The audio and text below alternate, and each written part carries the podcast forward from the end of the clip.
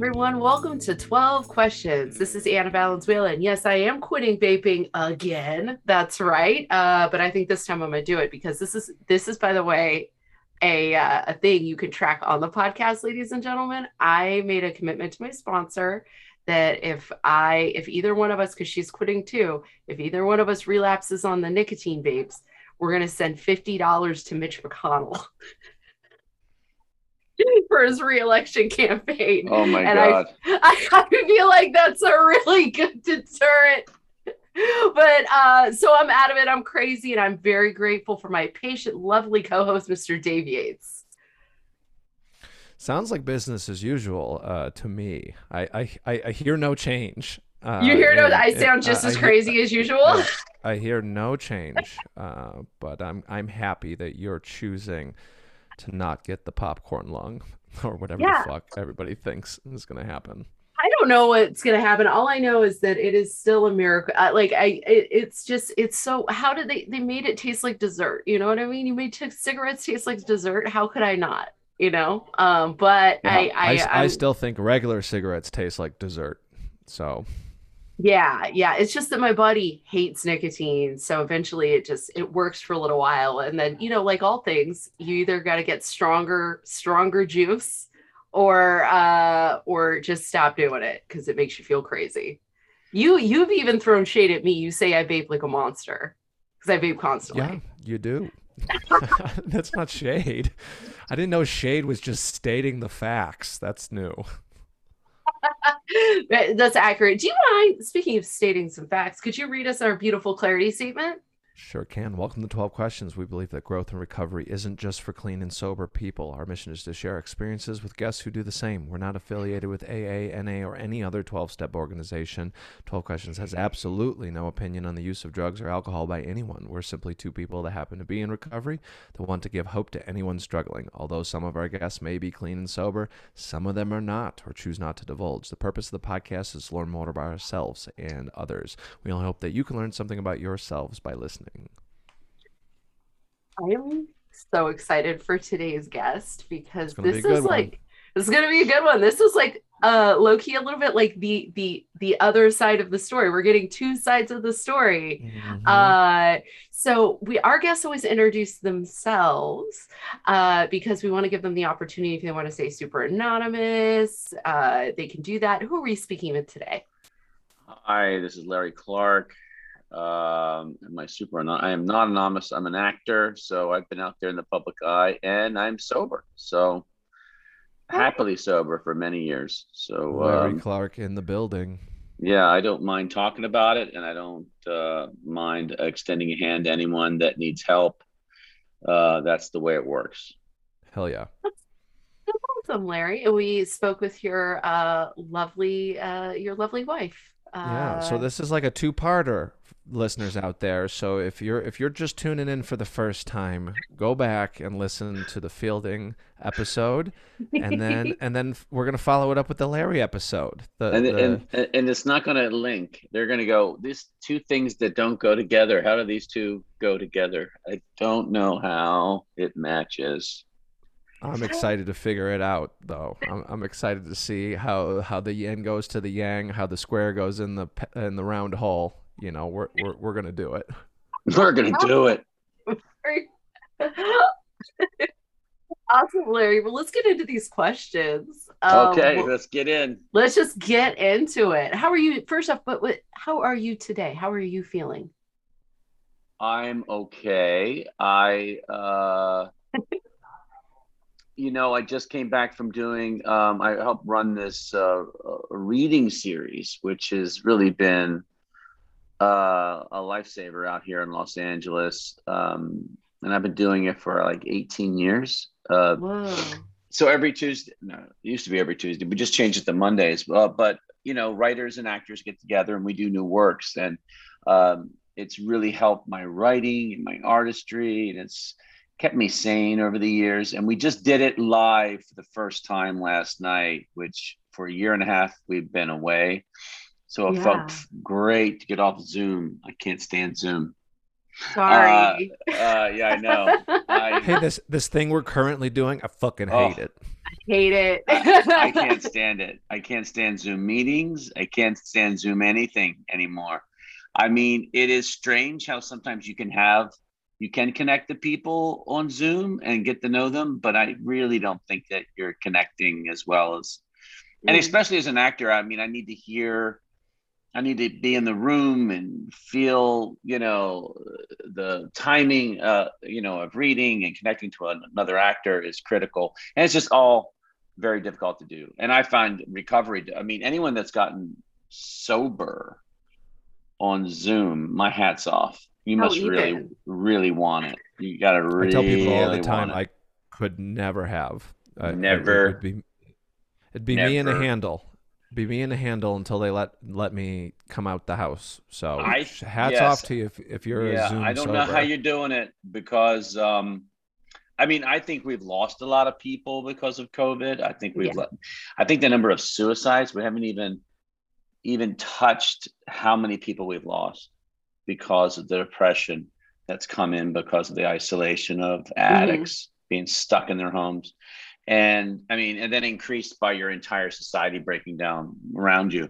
You know, I was an active addict and I had paranoia and I didn't even have that all going around me, and I still was, you know, destroying myself. So I don't, I don't even know what it's like to have, you know, to be Yeah. active and and have the world kind of reflecting the darkness of your own soul, you know, at the same time. I mean, it's a very dangerous and precarious situation, and I think a lot of people took their lives uh, in the past year and a half, and we don't even know the numbers really. Yeah, Mhm. yeah. I mean, we'll find out a few years from now what this actually was, uh, numbers wise. But you know, the way I look at it too, though, is like, I guess if we if we consider what surrender looks like and what any lengths looks like, I mean, when I was done, I was done. You know, Mhm. and uh, sometimes you don't you you don't get a, a big enough window. You know, some people get done and then the window closes and then they stay going. Mhm. Yeah, I've, you know, jeez, you know, I think surrender is uh, an everyday thing, you know, and everyone's surrender is different. Yeah, and, that's the And, uh, question. First, is what does surrender look like to you, Larry? Mhm. You know, uh, so what does surrender look like to me? You know, I, I like I said, I think that is something that in, recovery you have to uh, redefine what surrender is every day that you're sober. I mean, the great thing about sobriety is they teach you to look at each day, you know, uh, differently. And the only way you're going to learn that, the only way I learned it was to go to a meeting every day in person in New York, which is what I did. And really, I felt like I was starting over and looking at life in a whole new way. Mhm. And so I got into those rituals of getting on the subway and grabbing a coffee and sitting in my chair. Mm. And, you know, I did it seven, six days a week for years and years and years. And you meet the same people. And I, and it was interesting because we talk about, I mean, uh, uh, how people are doing it now. Like I wasn't, I didn't trust anybody, you know, until you sat in the room with me and revealed something to me. And then I could start to trust you. Or we hung out and had coffee and you revealed something to me. Um, and that's kind of like the, uh, the contract of recovery is that we're we're all like exposing ourselves and telling great truths and our secrets to each other Yeah. you know and and i was always amazed at how honest uh, someone could be in a room so quickly in front of 30 40 to 100 people um, talking about the deepest dark, darkest secrets of their lives. And uh, that to me i was like wow these people are either crazy or they, they're on to something you know? Yeah. so uh, this idea of surrender uh, you know I, I think i could write a book on it for myself because to me it's it's the peeling of the onion. It's the uh, it's it's it's something that you never truly um, conquer because once you've surrendered you know one thing then there's the you know then there's the vape pen behind it like you were saying Yeah. but you're like there's always something and as addicts you know as this addict always like to reach i like to reach outside of myself whenever i can uh, to um, not be in touch with myself So my Right. natural, my predilection is to reach out.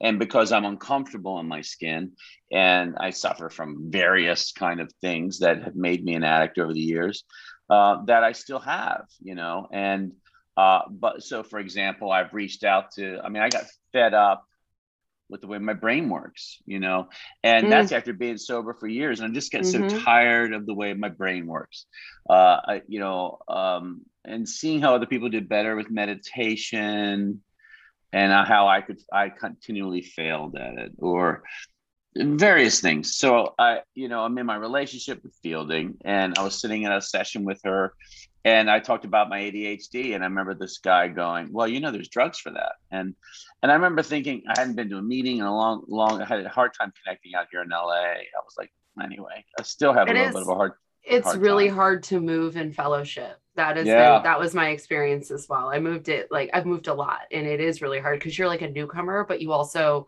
are not and so Yeah. it's it, it's different yeah I've had my best successes out here in private meetings. I know that sounds strange. And I've had some, it's like, or I go to larger meetings and it's crazy large. And uh, there's just a thing in LA. I've never gotten my ha- a handle on it. And it has to be show business. I mean, I don't know what it is. Uh, it's show business throws everything off. So again, it's precarious out here.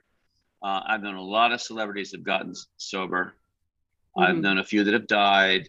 Mhm. Um, but I know the allure of the room changes when you put celebrity into it, or this idea of coming to um, you know Disneyland and trying to find Right. yourself, and then you wake up, you're an addict, you got to go to meetings, and then you see your favorite actor, your favorite actor next to you, you know, and you're like, oh yeah, it's wow, a mind fuck for sure. Yeah it's a mind fuck, and it, it isn't like the same thing happened in Fireside, New York, which I thought to me, I enjoyed that because I was a nowhere waiter. Nothing was happening in my career. I couldn't get arrested. I was inspired when I counted days with Calvin Klein. You know, like he was he was next to me in the meeting, raising his hand. nice And uh, I think it's pretty well known. He's so, I, well, at least that he tried. He is, I don't know. Who knows? I mean, I won't go to the list of the people. There was quite a few of them used to come to this quote unquote celebrity meeting. And I remember thinking it helped me because I was thinking, God, Klein is a billionaire is sitting next, he's sitting next to me and he's hurting. And we're in this crappy YMCA Mhm. and he can't buy what he wants. He simply cannot get it. And he's can't- I mean, with a billion dollars, you can't afford peace of mind. no, i know no, he can't get it. He's got to sit next to me, and he's got to like sit in the same meeting. And and and I just remember this idea that no matter who you were, you had to check you had to check who you were at the door, and you had to come in and get the secret sauce, whatever it is we were serving in that room. You can't buy it, and I love that. So I Yeah. really liked the celebrities, and I and again as an actor who wanted to go, hey, how did you do it? How do you how do I get out of this place where I'm at now, which is anonymity? Like I'm completely anonymous. I I'm nowhere. Uh, and they'd be like, it's gonna happen if you if you kind of follow these simple steps. So I followed them kind of like a puppy, and um, and sure enough, it did. It happened for me. I actually got my career back. I got a career going, and uh, that was nothing short of a, a miracle. But this idea of surrender, um, again, I, it's been taught to me over and over that you have to uh, surrender every day and uh, and give up your whatever you think, whatever you're defending, whatever you think that you gained from the previous day. Mhm. Uh, you know, whatever you think that you can sit on a high horse about. I mean, it's it's going to be another day, and you're going to have to uh, look at it differently. So, for example, I'll look at surrender as like I was going to say that ADHD med. yeah yeah yeah you know, when he said that to me, I went, God, I'm tired of my brain. I'm tired of it. Yeah, sounds good. So I went to an ADHD guy out here and he was like, Yeah, you got ADHD. Here, let's put you on the meds. And I was like, Well, they're kind of speedy. And he goes, Well, they're not speed.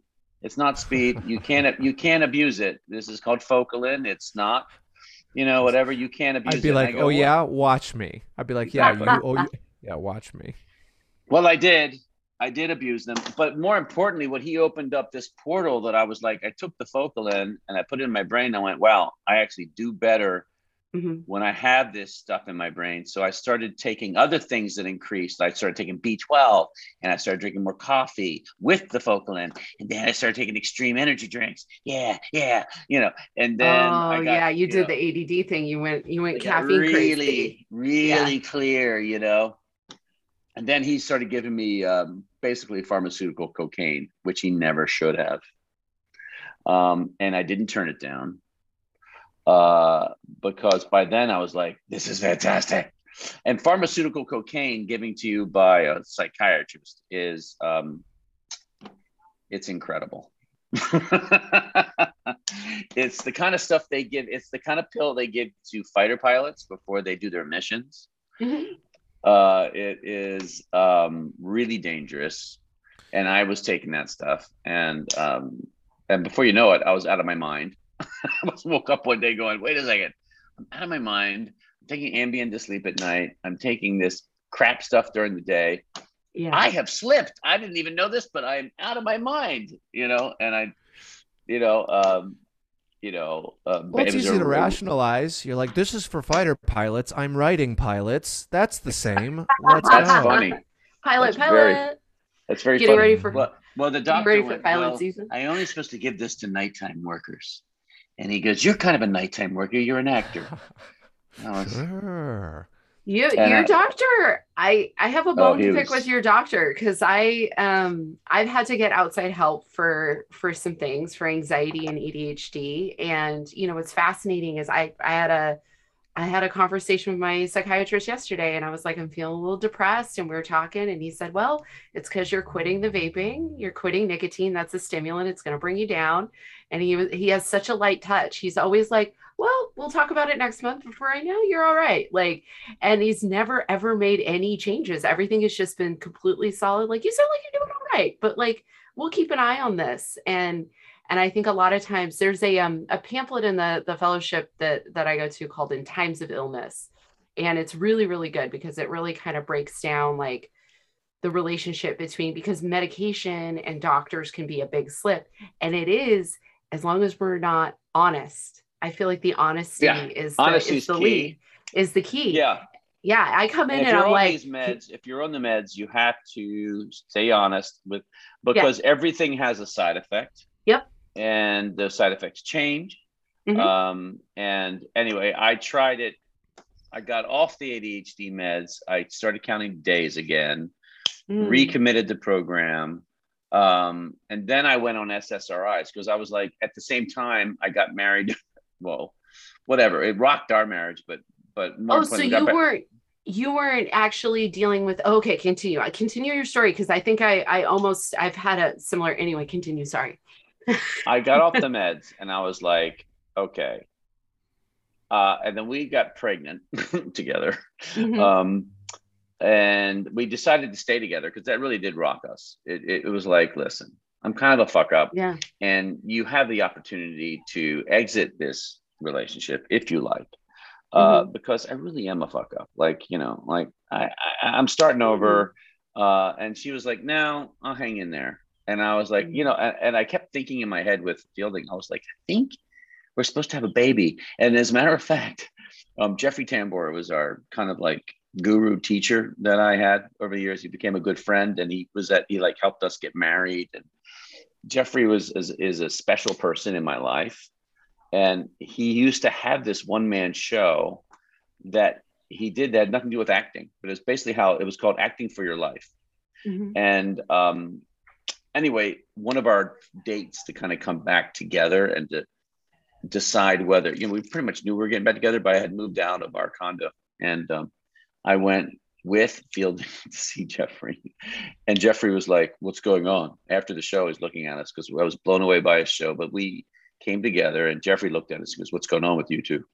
And he goes, "You you need to be together. You need to be together." And we go, "It's we think it's happening," and he goes, "No, no, no, make a baby. You're supposed to make a baby. Make a baby." and uh, but you know, he was kind of weird that way, and he still is. He has this other sense, and he was right. We were supposed to kind of get together and have a baby, like this crazy couple. we got back together and we had a baby and we moved into a house and and once she got pregnant my anxiety level went to another level like Mhm. once she got pregnant i was like oh my god how how are we going to keep this thing alive you know This sounds So- like an insane moment, though. Like, it, would you say that this is the most insane moment you've had, either in or out of recovery? I've had a few of those no Yeah. I mean, I've been, I mean, I've been around trying to get sober since 20, I was 24 and I'm 37.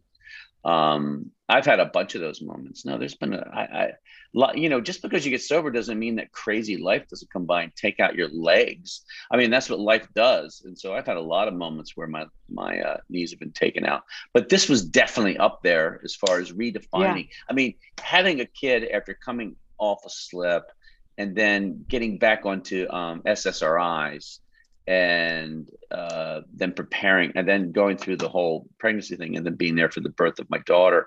You know, yeah, that was all.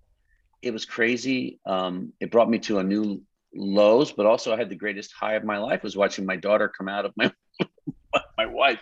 I mean, that was incredible. That was, you know, uh, I, I I was like, wow, I achieved in one day what I hadn't been able to achieve in my entire life. I was like, I finally did something that no matter what you do, it's good. Like it's we made a life, and Mm. uh, you know everybody makes a life, you know. But I was pretty an old dad, and I didn't think I was going to be a part of that. I was a pretty Mhm. self selfish actor, self obsessed addict who didn't really think I had the cojones or the uh, will to bring another life into this world.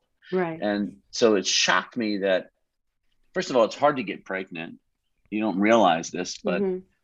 As you get older, it's harder to get pregnant. And you don't know this. A lot of people are struggling to just even have a kid. But I lived most of my life trying not to have a kid. Like it's Mhm. always been about sex and not trying to have kids. That's what life Right. was, yeah. you know. And then you turn your life around, you're like, oh, let's have a kid.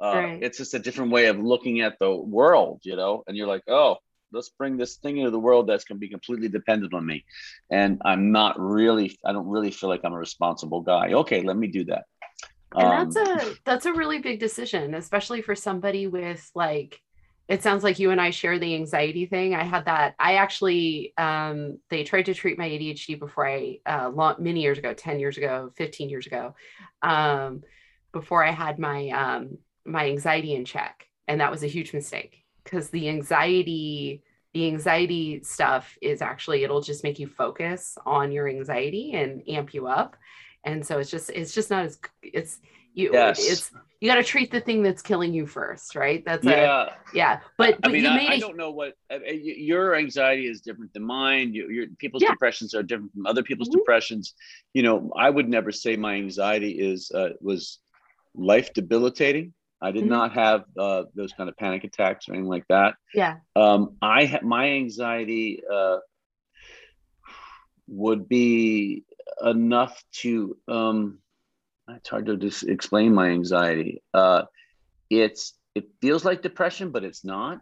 It's a Right. disconnectedness in Mhm. life where I Yeah. really feel like that I'm I'm outside of my body and Mhm. and and I'm not in my life because James I yeah can I can I cannot invest in it. I can't. I call it never- uh being John Malkovich syndrome. I can see Yeah. myself being operated, but I'm Yeah. I'm watching like it's a movie, but I'm not I'm not involved. Exactly. And it's Mhm. one Yeah. reason why I like doing drugs is because that used to engage me in my life Yeah. more. So I still had that same feeling. when I used to, I loved to, used to love to get when I was active, love to get stoned and then do normal things and act like I was normal. That was one of my favorite things to do. Very much like that John Malkovich thing, like enhanced by a hundred. Yeah. Uh, I don't know why I did that. Um, uh, I did have an anxiety attack a few times on marijuana, and that was one of the worst moments of my life. and that's and i think that that's like that's very common but you know it was what's interesting is with all this stuff happening in your in your brain and in your life and and with your disease you um you you were able to make the decision to have a child and to like get and to surrender and to get to that point where you're like i'm you know i i made a mistake i slipped i i had a relapse I'm gonna stay. I I'm gonna making the decision to even stay in a marriage after that because for two two recovery people, that's a huge deal breaker. It's like somehow oh, above cheating. Like it's crazy. Yeah. It's like it's yeah. like a, it's such a betrayal. And so like you seem to be able like to make these big decisions. How are you making decisions in your life now? Was were those decisions happening to you then? And then you're and you were just sort of going along with it, or or were you making conscious decisions? Do you continue to make conscious decisions in your life now? I don't know. I try not to make a big deal out of anything. I don't try to like say this is a big decision. Like when we decided to have a kid, it was like wasn't deciding to have a kid. It was like let's see if we can have a kid. Mm-hmm. Because and Fielding will fight me on this, but she'll be like, at first when we got to together, she did not want to have kids, and I was like, this woman's cool. Doesn't want to have kids. She's younger than me. We're gonna have a cool like life and we're not going to be stuck at home like all my other friends and we're going to travel the world and have a cool life and we did that for a few years right and uh, and then her friends all got pregnant and she all of a sudden was like maybe we should and i went really oh man like ah come on let's just this this be this not be that couple you know and then uh, the thing that changed that for me was wasn't friends getting pregnant around me, people started dying. And I was in my 40s, and that rocked me. Mm-hmm. When people start, like my mother died weirdly, tragically, horribly. Um, rocked that rocked my world. Um, a dear friend of ours, Fielding and ours, he got out of the blue, got struck with brain cancer and died within a month or two months. Mm-hmm. And one of his last words to me was, marry that woman. Like he said, because I, I was kind of on the cusp with Fielding. And he was like, stop wasting. He said a thing. He said, stop wasting your life, her life. Don't stop wasting mm. her life. Yeah. Because he had seen me with a few, you know, I'd known him for years and he'd seen me with a few girlfriends. And he was like, stop it. Stop wasting your time.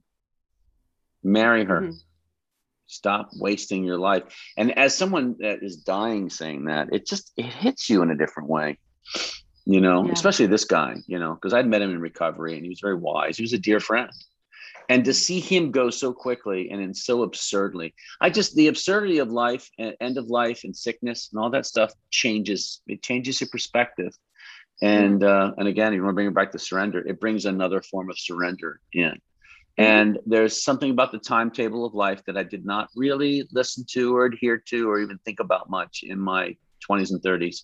And in 40s, when, you know, when you when you're looking at your dead mother, you're like, oh, okay, life is definitely finite. there she is. You know, yeah. Uh, it, it just it it's just there and it's, it's that's i think it's why important it's important for you to go through the grieving process it's important to show up for people that are ill and dying and uh, help them usher, usher forth.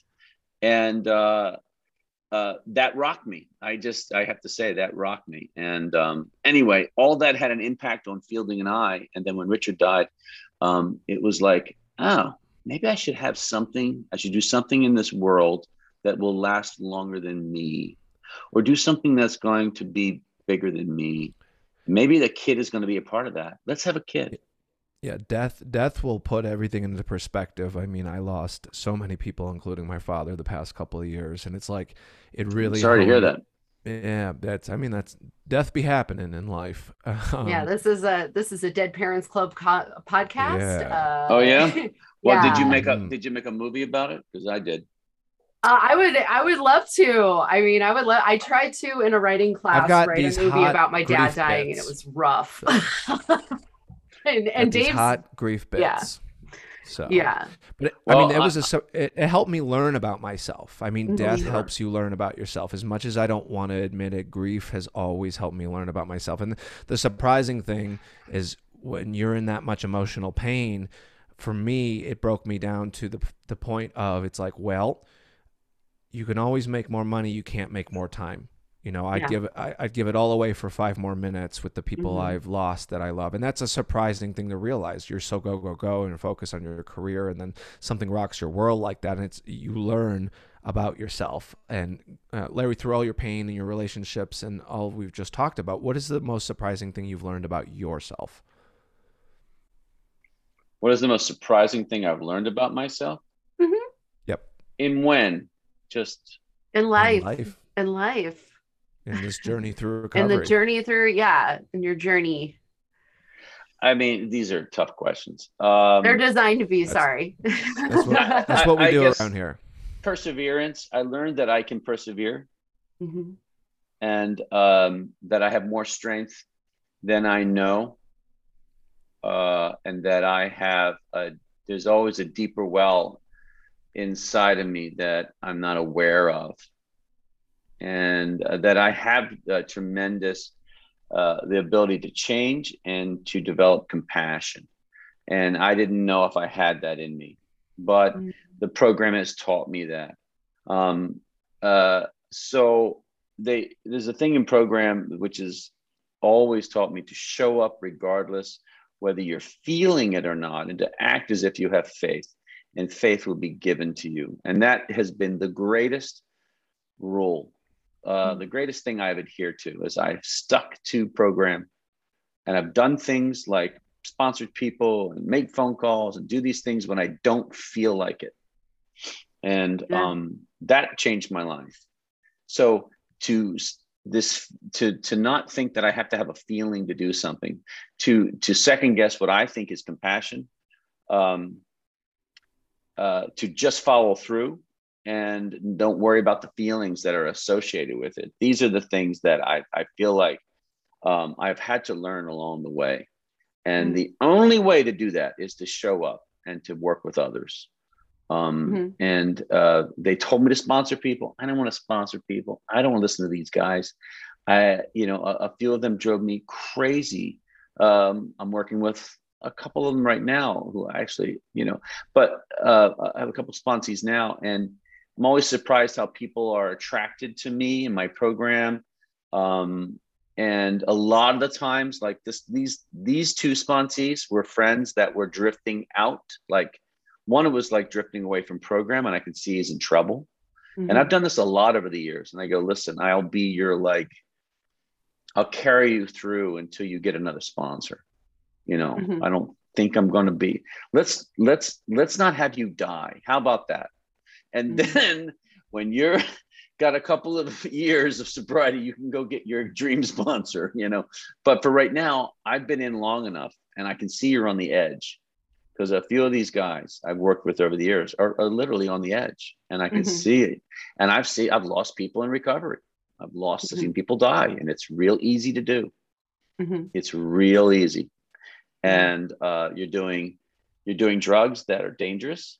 You're having bad slips. Um, uh, I, it, life is precarious in and of itself. You need to stay sober chemically, and you need to check in with me every day. So, like, I, I and they'll listen to me. Most of the time, they'll listen to me. You know, uh, and I and I'll I've worked with these guys, and then I can do a handoff, and then they tend to get stronger, and then they get another sponsor. Um, so anyway, uh, that's what's going on today.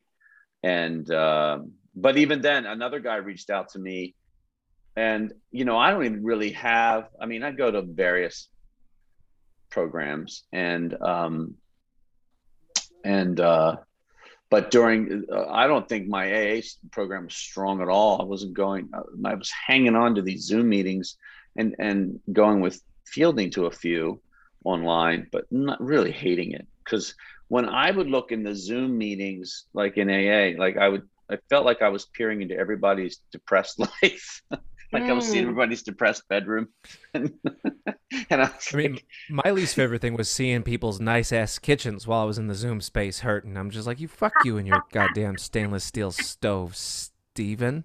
Yeah or I I did have a friend. He he texted me. This is I mean breaks traditions, but it's very funny. He texted me a picture from his screen cap from his Zoom meeting where a kid was drinking a beer and smoking a smoking a joint in the meeting, and he was like he just he sent me the picture and he goes third tradition baby, and then I just started laughing so hard. I because I was like how did everybody react? He was like the whole meeting freaked out, and I was like did you laugh? And he goes I think it's hilarious. i know I, I always was surprised in New York when an actual drunk would walk into an AA meeting Mhm. and people would be so shocked here's a drunk. Yeah. They walked in off the street. I'm like, Yeah, do the, the realize, exact like- place, the exact place they're supposed to be. How dare Exactly. they? Yeah. um, this room's for him, you know. But uh, yeah, yeah, I get it. You're not supposed to disturb the meeting if they then they talk and stuff. I get it. We've had to. I've seen many people having to be kicked out of AA rooms, which is I don't know, absurd. It's ironic uh, because they're too drunk to sit in a meeting. But uh, they used to happen a lot in New York. I don't know about yeah. here, I got I got yelled at because I was surfing for a while, and when you surf, you have to wake up at like four in the morning. So I was like surfing, and I fell asleep in a Sunday afternoon meeting, and this this guy who had way less time than me, bless his heart, just leans over and he's like, "You can't nod out in here. That's not okay." And Nod out? everyone Oh. just yeah, he was like, everybody just started laughing. We were like, "Oh no, I'm just tired, baby. It's okay." it was very it was very funny, but I I think that like you know, I, and I get that the Zoom meetings aren't for everybody. I kind of, as a comedian, love them because I can still go to meetings. Oh yeah, on the- Fielding loves on it. the road? She's at she's reached the zenith of her recovery. She, with she can do everything in her life at the same time, do her Zoom meetings and then jump off and do the next thing. Listen, uh, for a lot of I people are digging this Zoom recovery world. To me, it is the opposite of what recovery is, and that is connecting, truly connecting, and going out and walking up to someone after a meeting and saying, "Hey, you want to get a cup of coffee?" or "Here I am," or hug somebody. And and that's the only thing that used to impress me was actually the people you know? Mhm. and that no one's you know everyone's like i'll put my name you know on the chat. I'll put my number in the chat. And it's like we'll talk on the phone. But yeah I, I, I again it's like i need connection. I need Yeah. service. I need to be able because you can talk about whatever you want in the rooms and you can read the big book but what do you do? What do you do in your life? And that shows me who you are. You know are are you uh, are you gonna are you gonna call me? Are you gonna meet me for coffee Yeah. when things are difficult you know in the middle of the Yeah. night? You know are you that kind of person? You know and i found out so many great people in recovery who did that. I just don't know how it happens. How do you find those people on zoom? I don't know how you do it That's an interesting question. I think what what you seem to really value is uh, honesty in people Yeah. and interactions that yield honesty, and you're not finding that over Zoom, which I think is totally valid. Like, what what is you would you say your level of honesty is today in your life and in your recovery? oh good segue. Um, my level of honesty, I, I again, that's another tough one. Uh, got to catch myself on that. You know, my level of honesty. Um, uh, to me, what I fight with, like you know, social media, um, and trying to be too honest in social media is a great challenge for me. Um, like I just got off. I'm writing about uh, some stupid celebrity thing, and I'm having an I'm not an argument, but I'm basically stating whatever. I'm going off on a rant is really what it is on social media, which I have to watch because I can go off on political rants, I can go off on anger rants, uh, whatever it is on social media.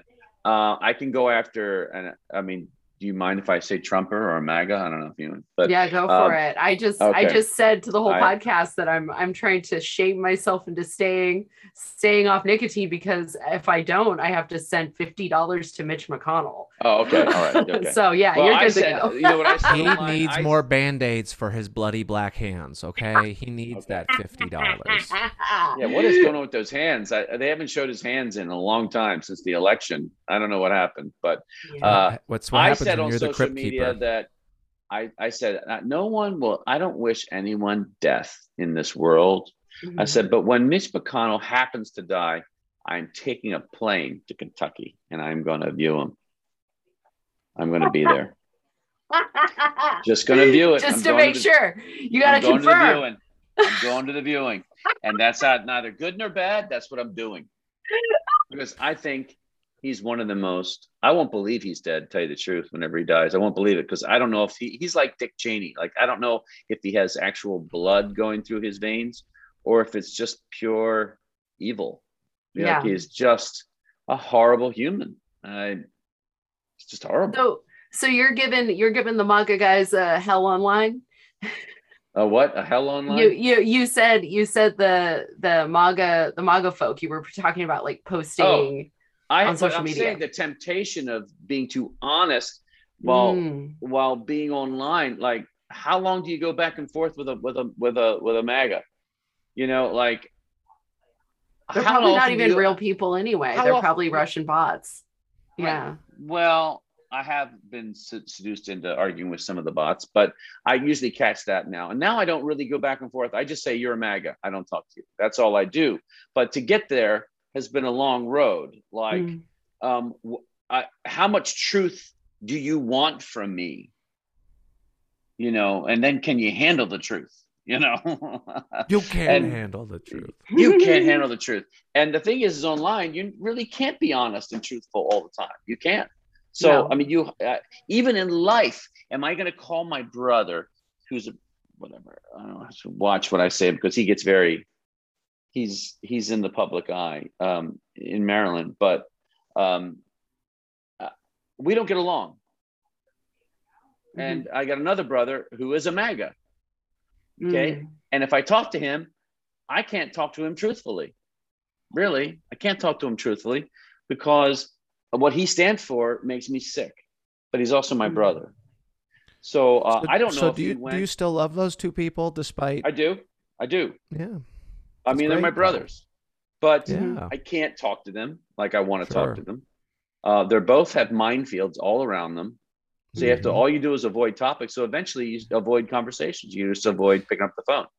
I'm a big believer in loving from a distance. Like I've had I've had my fair share of family members that, you know, you have to love from a distance because you're just tired of trying to eat the shit sandwiches they're always serving up.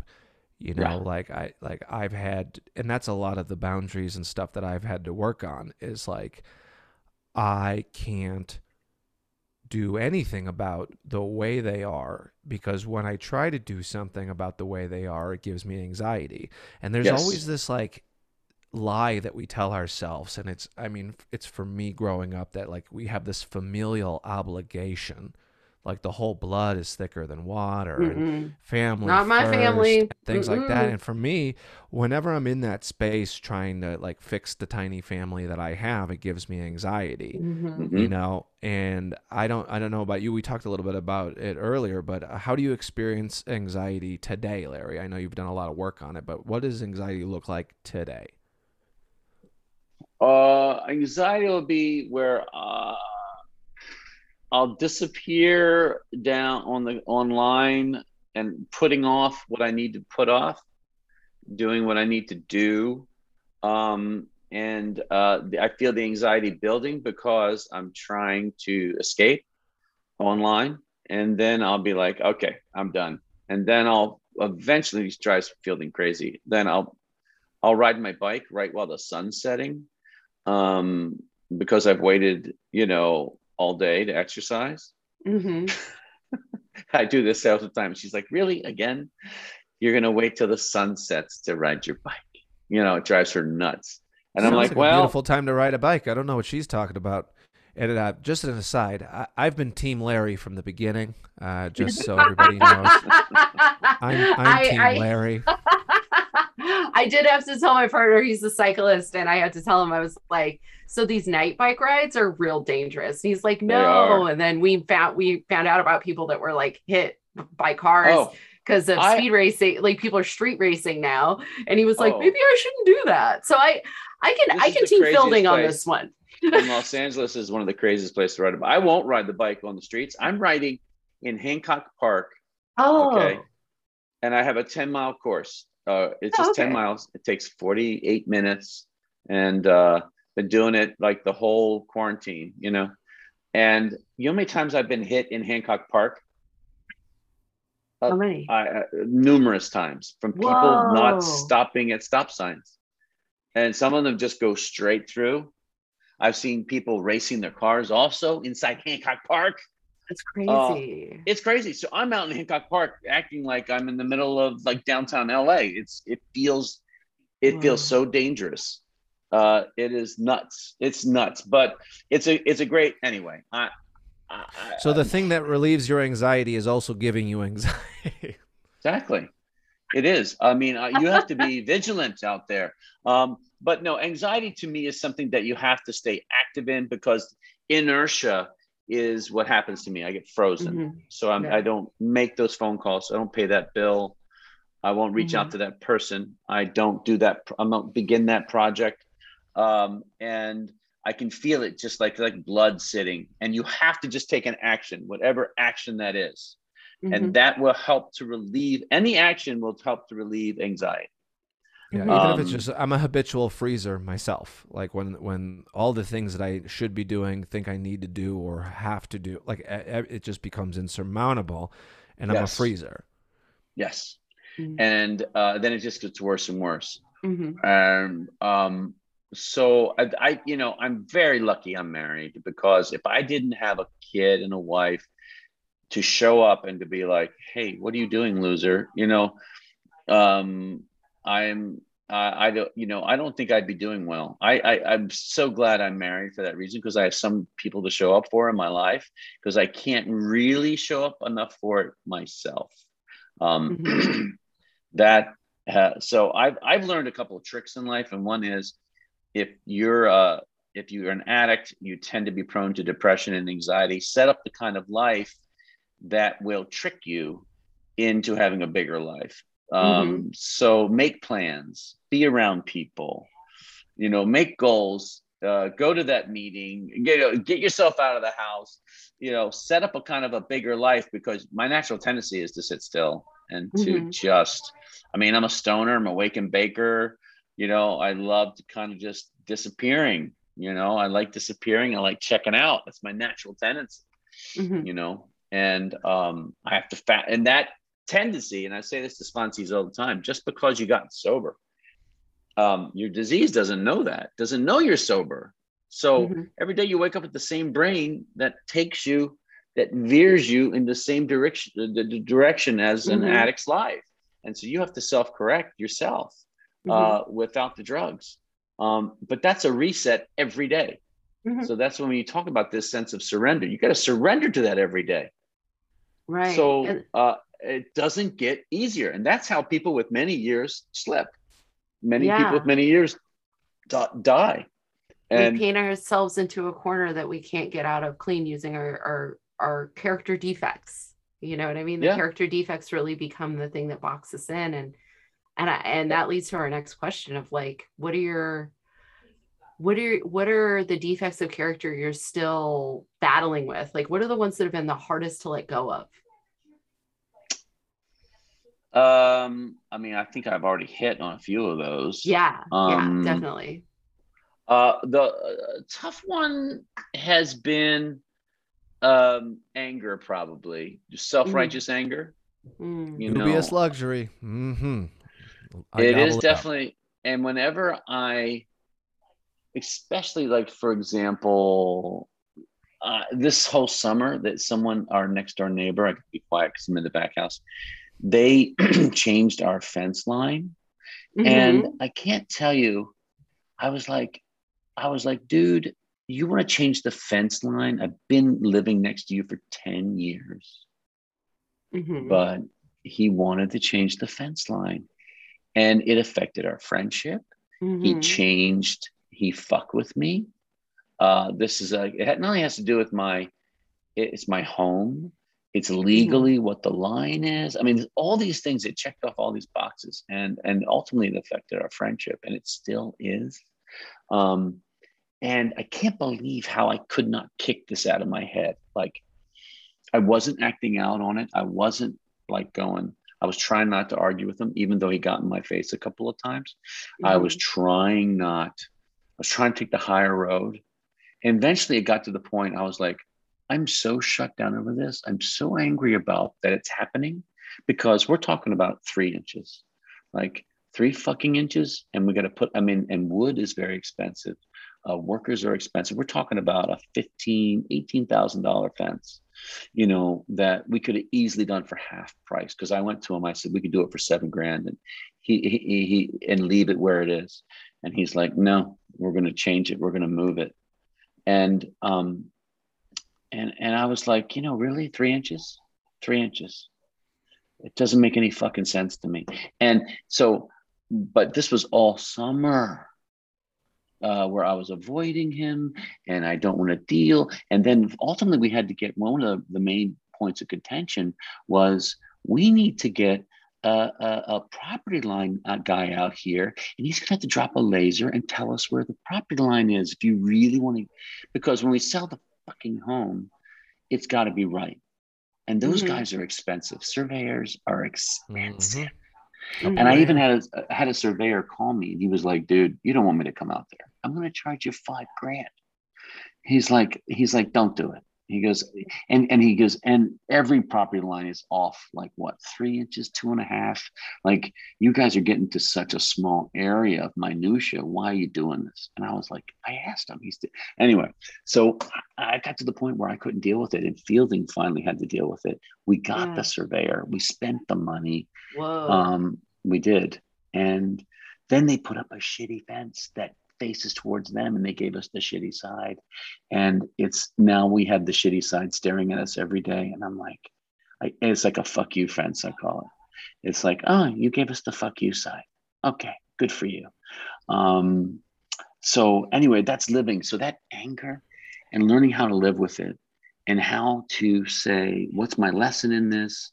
Um, all these things and trying not to what I, my general that self-righteous anger which to me is represented as burn the house down tell yep. people to light it all on up. fire exactly mm-hmm. fuck fuck you burn it down like that's always my yeah. tendency and it's yeah. never the it's never the answer it's never the no. answer I love a good mm-hmm. light it all on fire and walk away. Let I, I think I, am gonna misquote it, but someone said once it's just like let the let the fires from the bridges I burn light my way to the next adventure. You know, but like I I have a problem with anger as well, and I'm it I'm very hard to forgive not only a person but myself when I feel like I've been slighted.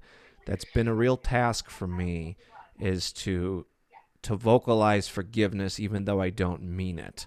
Mm. Um, you know, like I, I've been doing, and I'm not a big pray guy as it is, but like the a, a, a, a friend of the fellowship gave me this prayer that I've been saying begrudgingly is God help me not carry anger and hurt.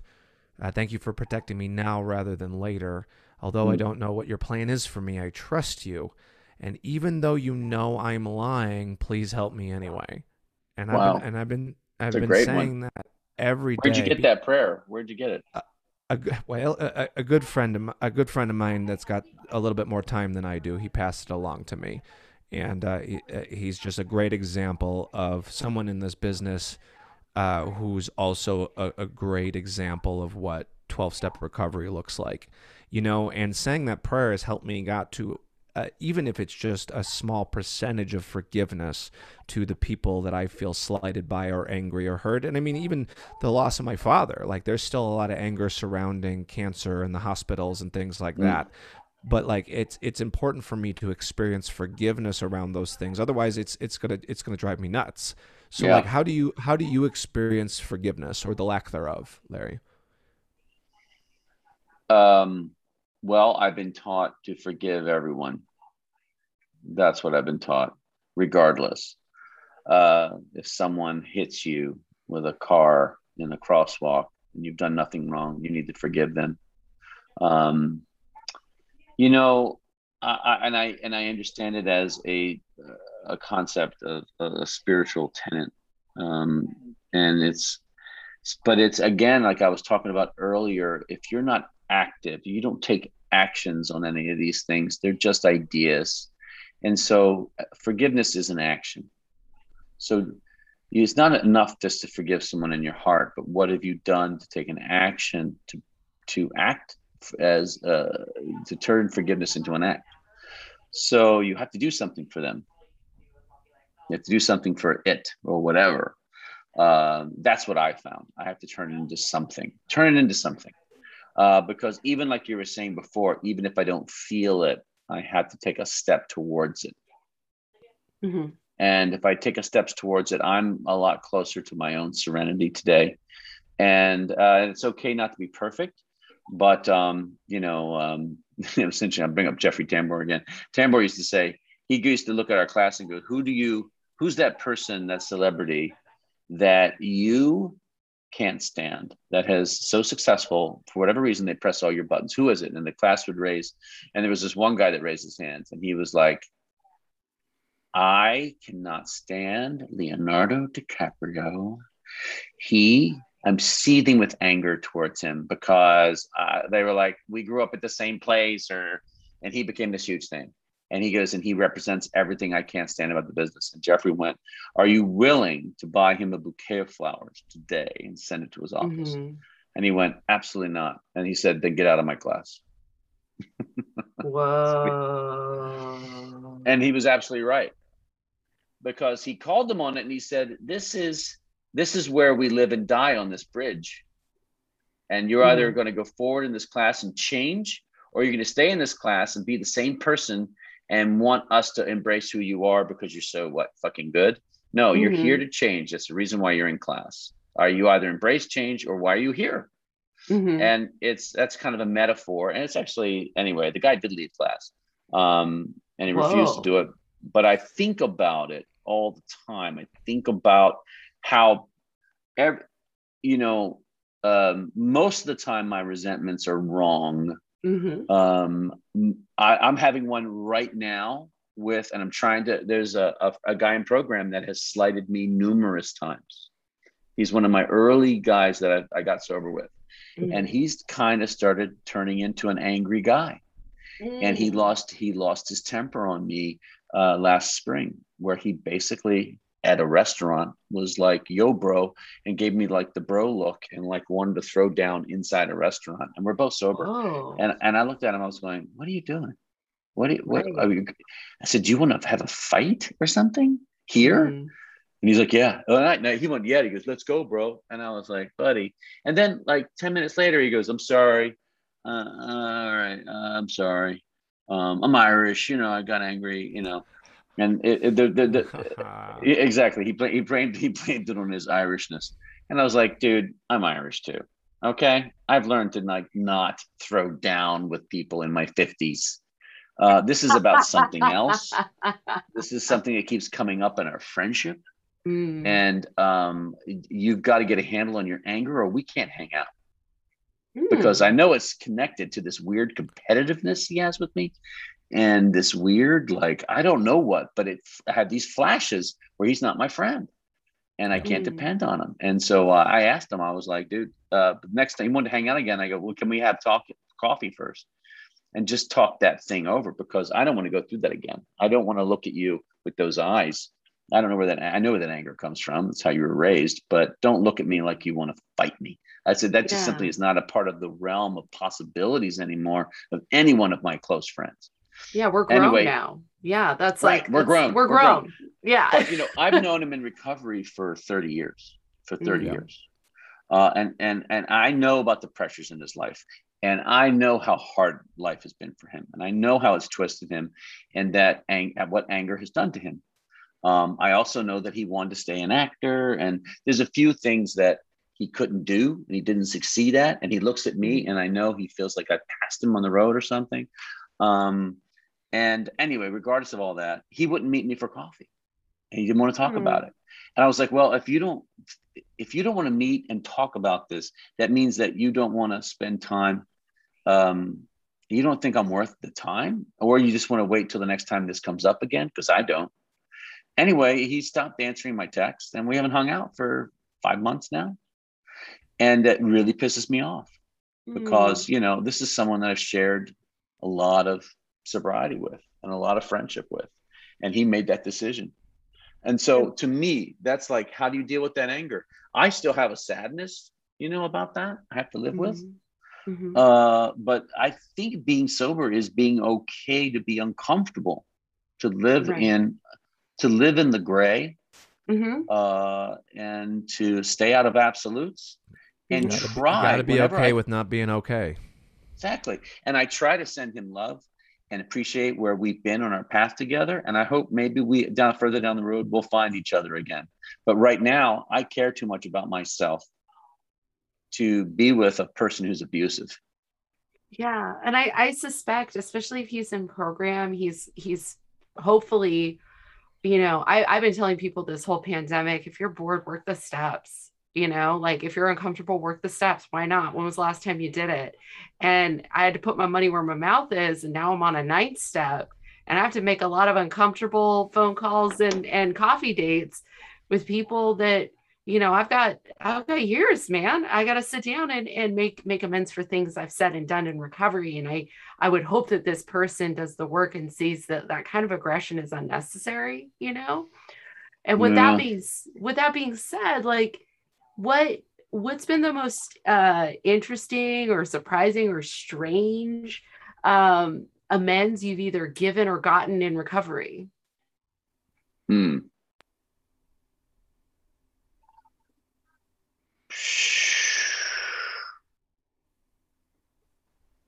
Wow, you, I, I just forget a lot about those amends moments.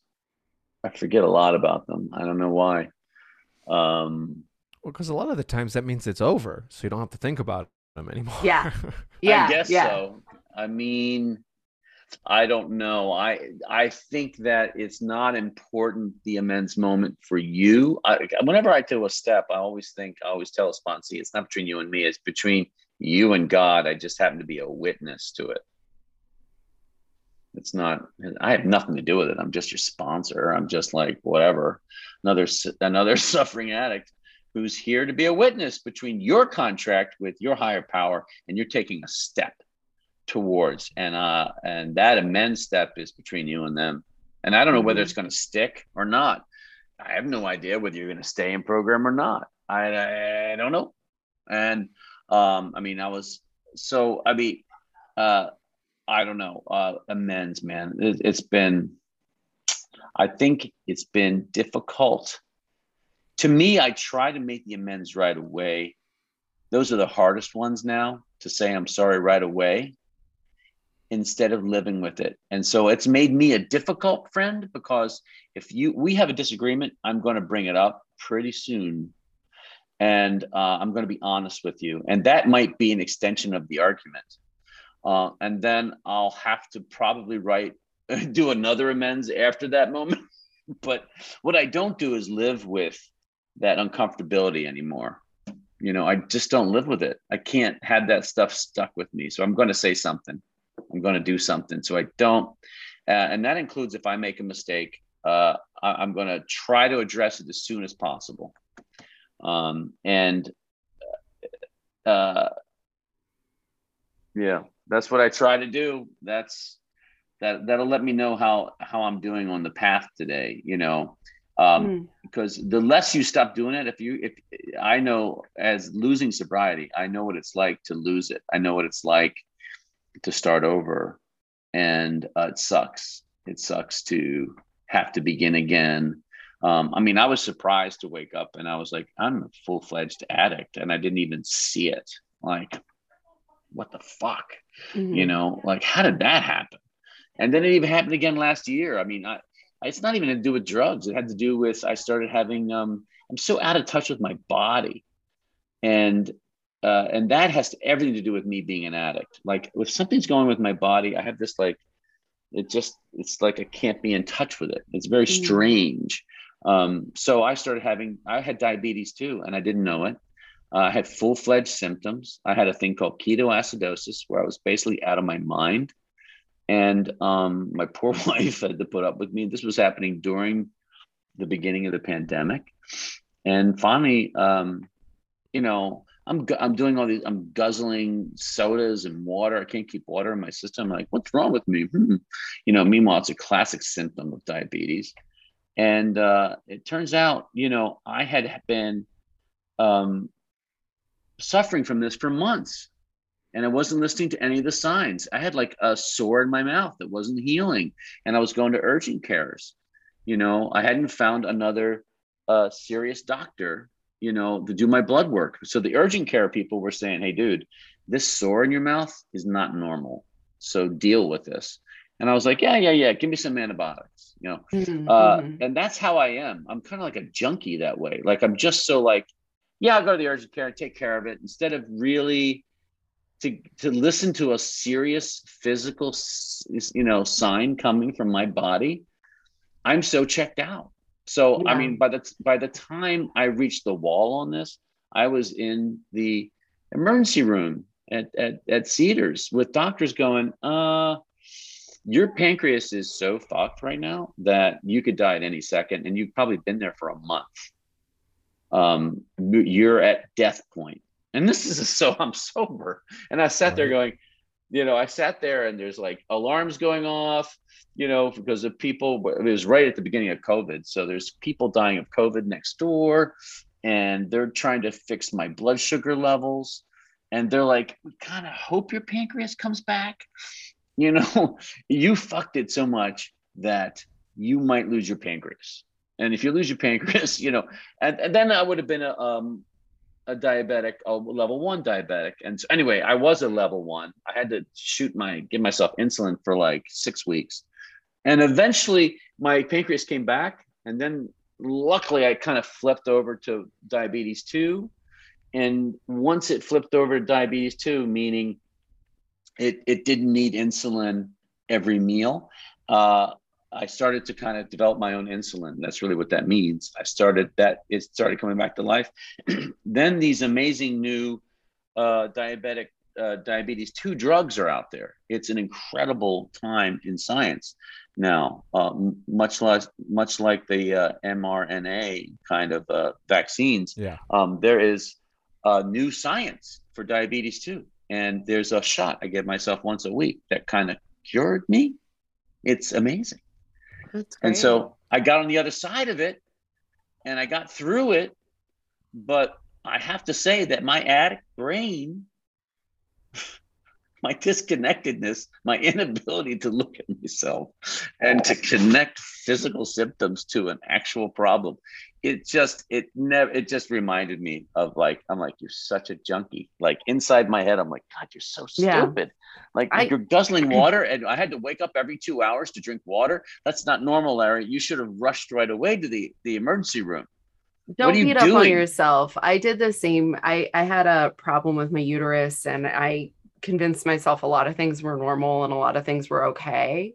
Like Yeah. that meme of the dog in the flaming room with the coffee cup, Yes, and he just exactly. says, "I'm okay." Like I'm this is fine. This is fine. Right. So so yeah, we ha- we do have our resilience when um left when when we don't have people being like, "Hey, that isn't maybe normal," can kind of get in our own way because we're so tough.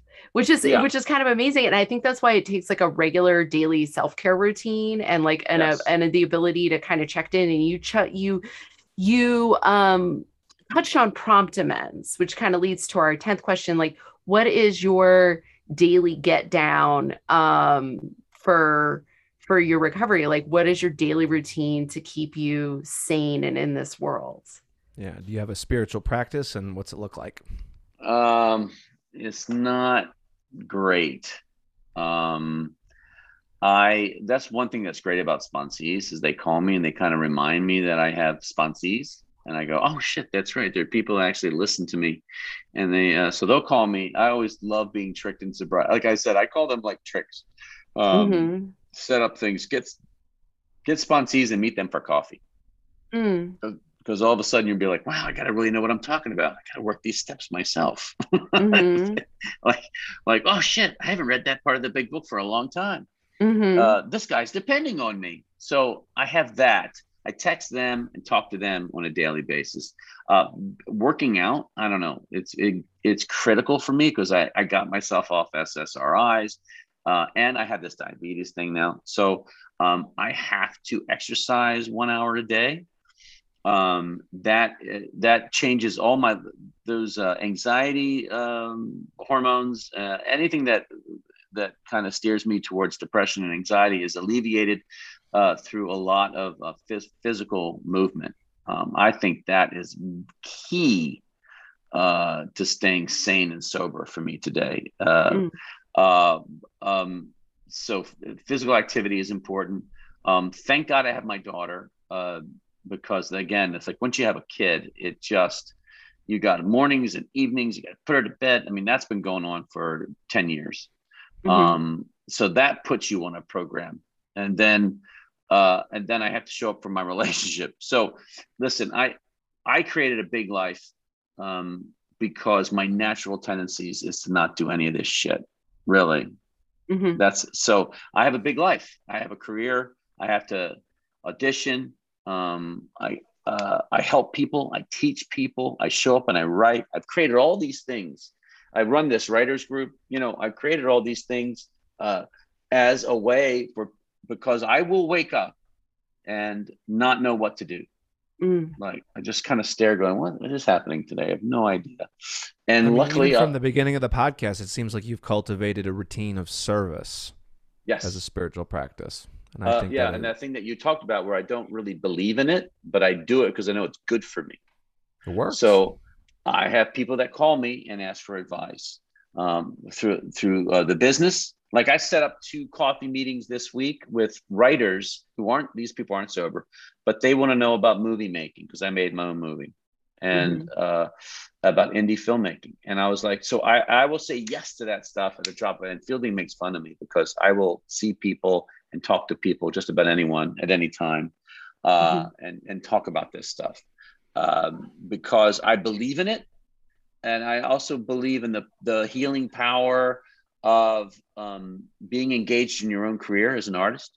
And, uh, uh, and I'm a, and again, I'm a teacher as well as a director. So I put on these hats for a reason because I think it's life saving. I think that if you set, I have to reach that bar every day because if you want me to talk about myself internally, how I feel every day, I don't feel good. You know, I still have anxiety and depression. Mhm. So I wake up with that every day. So um, I've got to take these. I feel better generally after a meeting. Uh, I feel generally better after I talk to sponsees and I have a cup of coffee and I have a Mhm. lunch. Um, You know, like uh, that's what I do. Uh, I'm trying to deal with, uh, you know, uh, some soreness. I've had extreme soreness when I because I've started my tennis program. You know, I, I'm playing tennis a lot, and I, Mhm. like I really miss the days when I used to play a lot of tennis. But I'm in my 50s, so it's hard to play tennis a lot because you Mhm. it's a it's a sort it beats you up. It's hard on your knees. It's hard on your hips. I uh, Yeah. it's literally one of the activities I'm not allowed to do because I have bad hips. So yeah, well, my hips have been beating the hell out of me, but I used to play tennis all the time. yeah. So and I and I don't like getting older. Um, so I'm kind Mm-hmm. of fighting it. But I've been going to this chiropractor twice a week just so that I can play tennis. Mm. um, and he's been freeing up my lower back. And I mean, it was bad. I couldn't even Mhm. walk during the summer after I played. I couldn't Mm. walk. I could barely walk back from the courts. But he he looked at me and he's like, "Oh, you're very tight." He's Korean and he doesn't speak doesn't speak any English. And I go, I found this guy. He's like a healer, sports medicine. I was turned on to him by this dude, and he's got all these machines in this sports therapy um, um, office down in Koreatown. And uh, he's got these electrical things he hooks you up with. They, they, they just, you know, you just get electrocuted, basically. I call him Doctor Mhm. Electro. Uh, but he's like, oh, you very tight uh not good and he does he's not crazy about me playing tennis but he's trying to help me to get back and he Mhm. literally he says he walks on my he walks on the back of my on my um hamstrings you know he's walking up and down on the table that's how tight they are they will not release Mm. and uh, anyway, he saved my ass. But you know, I set this as a goal because of this crazy head I wake up with every day. I want, Mhm. I want to, I want to set this physical goal Mhm. because what's the opposite of that is me sitting, not being connected to my body, gaining weight, uh, uh, getting sick, and not being as active. Like I don't want to be that. I'm gonna I'm gonna go down swinging in this world, and I'm gonna try to stay as active as I can. And you know, the 50s, being in your 50s sucks. That's all I can say. It sucks, and I'm gonna fight it. Well, I think taking care of yourself, uh, being of service to yourself, helps me, uh, me at least be of maximum service to others, and I think that is what, even with my limited conception of a higher power, is sometimes like I made a deal with the spirit of the universe that if it helped get me my life back, that I would do whatever I could to help the next person. And that's you know at my worst, that's my relationship with my higher power. Uh, Larry, what is your relationship with your higher power, if you have one? Uh, what does it look like? Um, uh, the higher power is, I think, the voice in my head. uh, that uh, I give myself over to Mhm. and acknowledge it's that it is it's it's bigger than me. And i'm always giving myself over to it. So um, uh, i just ask for um, uh, i believe that i don't think necessarily that we're all supposed to have good things happen to us in this world i'm not one of those people that oh you get sober and all these great things happen to you i don't think that's true um, I do believe we're supposed to do learn. So the third step prayer to me is my prayer. That's the one, man. Like, let me know your will because I know there is a reason why I got sober. I had plenty of chances to die. Um, so I've been spared for a reason. So that energy, uh, which I think is God's love, you know, which I think of as sunlight, let's say sunlight, like it's always shining. The old And it- sunlight of the spirit. Yes, it's life sustaining. The sun's always shining, right? It doesn't stop. And I do believe that. I believe in that that that goodness, that mm, not just necessarily good. I just believe in the light. And I think that sickness and death is also a part of that light. And I don't it doesn't make any sense to me, but I uh, I pray for um, the power to carry out its will. And um, so that's it. So to turn myself over to something that's greater than myself today and ask for the power to um, to carry out its what do you want me to do today? How, how can i be of service to you today? Because i do believe my life was saved. Um, and so far that's been true and i was staring at my daughter i got my house i got a career i got a car sitting in the drive all these great things and so like wow this is great like uh, not only have i survived, but um, I feel like I'm prospering. And um, how can I help someone else come over and uh, prosper? That's what I've been taught. And that to me is an interesting way to live your life. And it's the only thing that really um, matters. And so you're doing a service doing this podcast. Yes. You obviously get something out of this, right? Because if Sometimes if someone can, if someone can help be helped by your podcast then that's a great service that you're doing Mhm, mhm. um, uh, that's the way i look at this world and i think the higher power is involved in all this Yeah. S- yeah I think, and, and it le- it leads us to the end here, and it's the final question is a way for you to be of service to someone out there right now. The last question, Larry, is what would you tell someone just like you listening right now? what would i tell someone Yeah, that's sober or not just sober like someone that's a- just like pick- me Pick, pick, Yeah. a Larry. Yeah, pick a Larry. pick a larry that's listening to me i would say ha- hang in there do something that makes you afraid today whatever scares you do that thing and you never know what the future holds if you persevere Mm. Yay! We did We did it. it. We did all beautiful. 12, Larry. You've been a wonderful guest. I'm Yes. still 100% Team Larry. Um, every t- every time I've run into you, you've always been a delight. Uh, right now, what uh, uh, what what are you doing? What are you up to? Uh, this is your chance to plug social media. What are you working on? How can people find you? well uh, fielding and i have done this series called bitter homes and gardens it's on youtube check it out we're releasing our second season and we're trying to develop uh, you know a social media following which is very difficult trying to Sure it find is. your audience. It's really Mhm. difficult but we're trying to figure it out this time. And we did it the first season weren't so good at finding our audience. Someone told us to release on facetime so i'm at facebook i mean.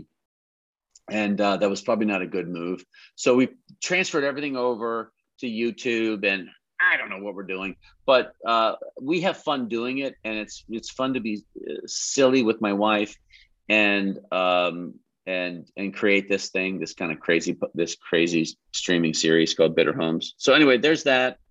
Um i don't know. I've got i'll pop up on tv every now and then. I'm doing various projects. Um if you want to see my film it's called three days with dad. It's about the death of my dad. Mm. and um, it's how I processed my grieving. I made a movie about it, and Mm. it's Brian Dennehy's last movie, and um, he looked a lot Wow. like my dad. And I recreated all the scenarios of my dying father uh, eight eight years after he passed. Whoa. It was kind of kind of a mind fuck. I just like I re-experienced losing him again, but I did it on a with the film crew. It was crazy. Mhm. But I feel like I told a really cool story in the process of an addict who is uh, forced to kind of grow up through the death of his father. So anyway, that Mhm. exists. It's on Amazon Prime. It's on a bunch of platforms. It's called Three Days with Dad, and uh, I got all my friends to be a part of it, and I'm pretty proud of it. Um, Yay. yeah, so check that out. Oh, I love Awesome. that.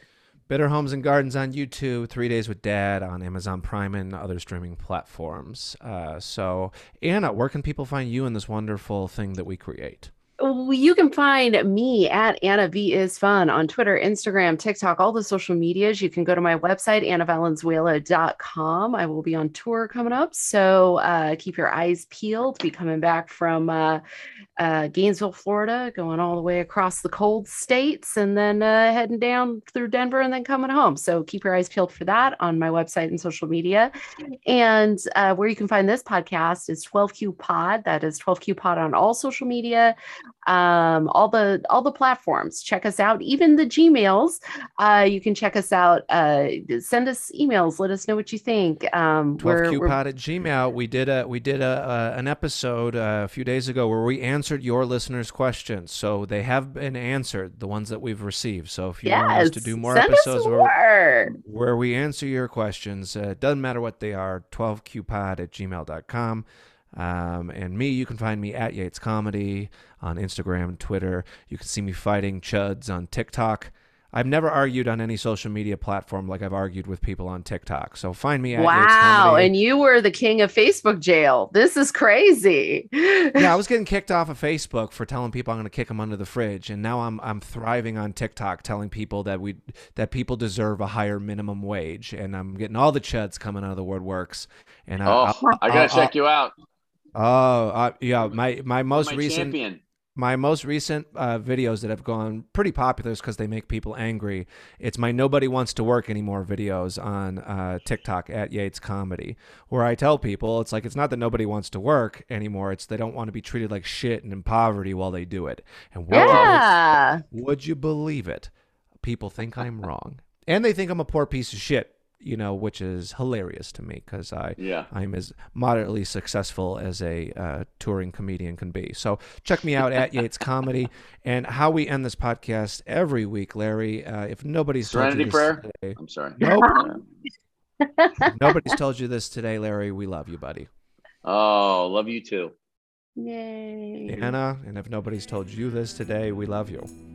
Love you dave Yuck. And if you're listening out there and you don't receive love as well as I do, uh, if you're listening today, uh, we would just like to extend we love you to all you listening out there. Thanks for tuning in. Have a good week.